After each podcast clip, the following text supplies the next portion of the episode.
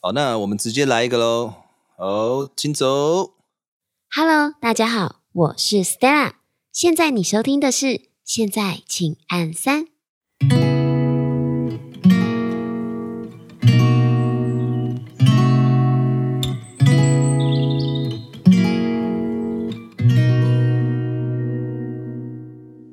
你是不是也觉得催眠像是魔术呢？我其实，在学催眠之前，我真的觉得催眠是一种魔术。我觉得它是靠一种手法，或者是它会让你昏迷，你会失去意识，就是很像被下药那样。我觉得我那时真可爱啊！哦，我先说，我现在说的催眠啊，都是在讲正规的。如果是一些不怀好意的，或是一些诈骗的话，那就是真的还是要小心一点。上次那一集呢，有朋友听完跟我说，他还是不是太理解什么是潜意识沟通。我以为我已经讲得很清楚嘞。好，那这一集呢，我就稍微的再细细的解释一下意识跟潜意识。荣格呢，他有提出，他认为人格结构呢是由三个层次组成的，分为意识、个人潜意识，还有集体潜意识。意识呢，就是我们俗称的表意识，表意识大概只占了你的意识活动五趴到十趴，剩下的九十到九十五趴呢，就是个人潜意识跟集体潜意识。再白话一点。表意识呢，就是你平常有在思考、有在做判断的行为；个人潜意识呢，它比较像是你的本能，它会影响你对事情的看法，或者是说，它有点像是你曾经经历过的经验。然后，集体潜意识呢，又称为无意识。诶，是不是？是不是很老舍？反正呢，集体潜意识呢，有点像是说。它不是被我们遗忘，但是那是一个我们意识不到的东西。好，我觉得我不能再继续说这些了，不然我觉得你们会睡着。哎，总之，潜意识沟通呢，就是尽量的降低降低你的表意识，让大脑绕过你平常会去做思考的这个行为，然后让你去感受你最内心最直接的感觉。所以。我就把它称为潜意识沟通啦。那来猜猜，谁能被催眠呢？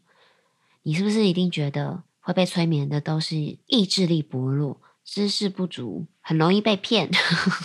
其实我觉得有一些特质反而是相反的。能够被催眠的人呢，一定要具备三种特质。第一个就是要有。足够的专注力，再来就是要有良好的精神力，再来就是要对催眠师有足够的信任度。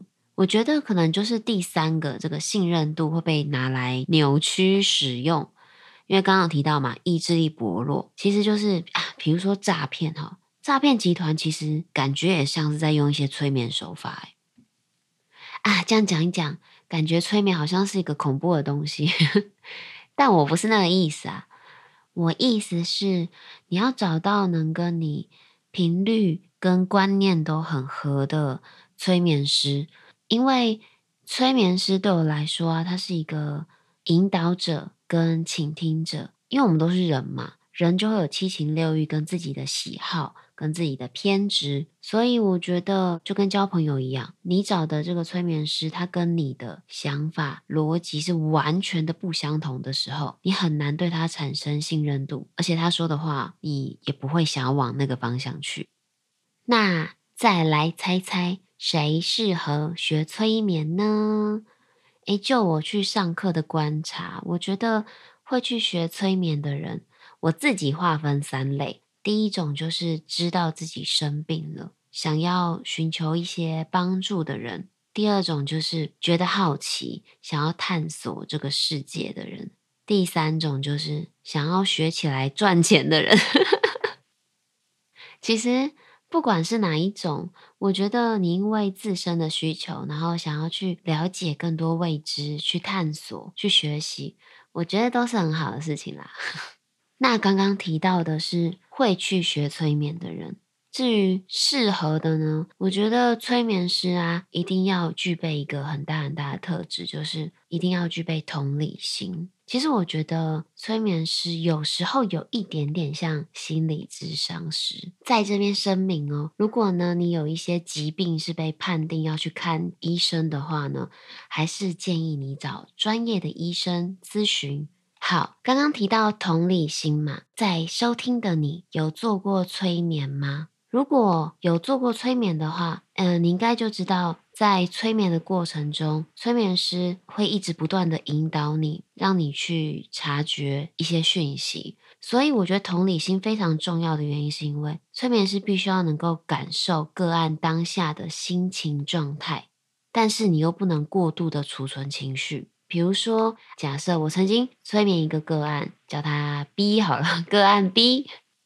个案 B，他在看他的前世的时候，他感觉到非常的悲伤。那我在引导他的时候呢，我能够同步感受到他的心情状态，因为这样我才知道我的下一步我要用什么样的节奏，我要用什么样的状态继续的引导他。如果我跟他在完全不同世界，比如说他很悲伤，然后我在想，哦，我等一下要吃什么？我跟他没有同步的状况下，我觉得他应该不会跟着我的引导走。然后他可能还会就是感觉到肚子也很饿，总之同理心啦非常的重要。然后刚有提到说，但是又不能过度的储存情绪，因为一个催眠师，如果你每催眠一个人，你就会跟着他经历过那样的情绪一次，然后你一直到个案催眠结束后，你还是久久无法释怀的话，对催眠师会是一个非常非常非常大的职业伤害。因为在我非常早期的时候，我那时候就锵锵的，就没想那么多。我一开始是不信的啊，所以我就不信什么能量啊、频率啊什么的。反正呢，我一开始就锵锵的。然后催眠完一个个案之后，他整个状态变好了，然后他还很感谢我。结果我整整将近两天，我全身无力到我都不知道该怎么说，就是我就觉得我好累，我好辛苦。所以呢，不要过度的储存情绪，这件事情也很重要。然后还有一个也很重要的就是，我觉得催眠师在引导个案的时候，绝对不要有过度的批判，因为我觉得催眠师应该是要引导个案去探索他的感受、感知，还有他的情绪。如果催眠师施加了过多的，就是个人的。感受啊，感情啊，批判呐、啊，我觉得会大大的影响了催眠的效果。因为个案可能会觉得他被攻击了，个案可能会觉得他没有被同理了。然后还有一个非常非常非常重要，诶，到底有哪一个不重要？还有一个很重要的就是一定要有职业道德，就是不能没有经过个案的同意你就暴露他的隐私。如果你能做到以上那几点的话，那你就非常适合学催眠啦。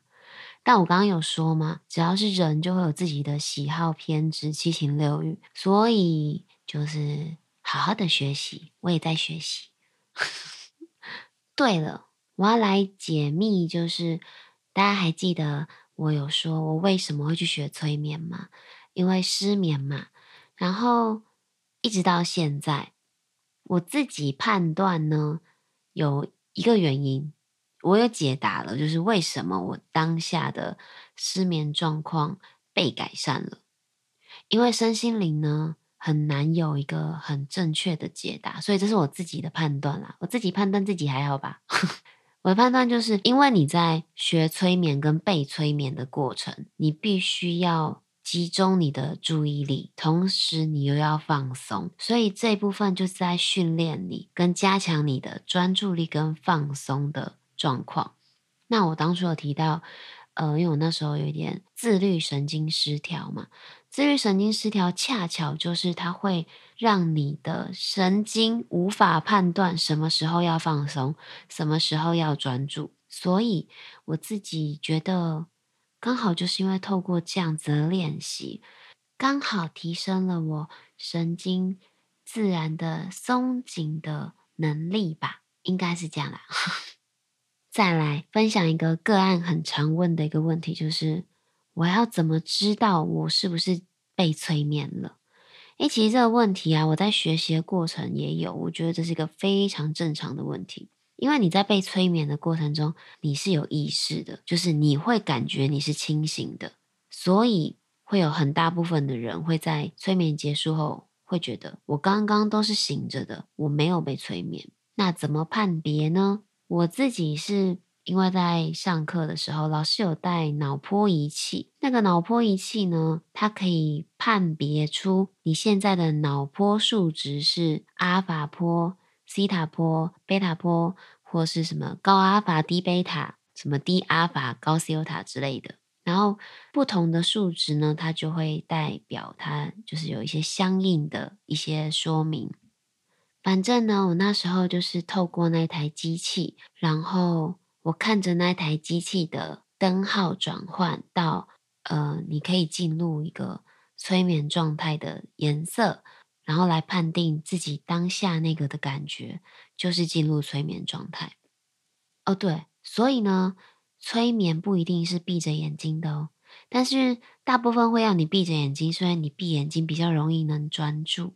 因为当时我在用那个脑波仪器的时候，我为了判定自己有没有进入催眠状态，所以我是张着眼睛在看那颗脑波球的。但是我张着眼睛盯着那颗球的时候，我怎么样也没有办法让自己的状态是在那个要进入催眠的那个灯号，嗯、比如说紫色好了，我印象中它是一个就是紫色。我张着眼睛看着它的时候，我怎么样告诉我自己要静下心来，要专注，同时要放松，我就是没有办法让它变紫色。后来我就想说，那我闭着眼睛好了，我就请我的同学帮我看那个灯号，据他们说。我闭眼睛，那个灯号就可以维持紫色几秒钟了。要一直维持那个灯号的那个频率，好像不是太容易。因为也是有同学是闭着眼睛，请隔壁的同学帮忙看，然后都蛮难让那个灯号是一直维持在紫色的状态。因为我们当下在操作的时候。旁边是一堆人在聊天的，所以确实是你闭着眼睛，会让你的感官比较专注在你要专注的地方。所以我就去回想我闭眼睛一秒后那样子的感觉，因为同学说它变紫色了，所以我就在想那样子的感觉，我用身体去记忆它。所以之后呢，我在被催眠的时候。我就不会那么执着在一定要有什么神奇的感觉才是我在被催眠，才是我进入催眠的状态跟频率。所以一般人要怎么知道自己是否被催眠呢？我觉得，不然我们就来试一下好了。现在，请你轻轻的闭上你的眼睛，慢慢的。深呼吸，吸气，吐气。随着你的呼吸，你会感觉越来越放松。持续的调节你的呼吸，然后我们下。再见，拜拜。我觉得我没走。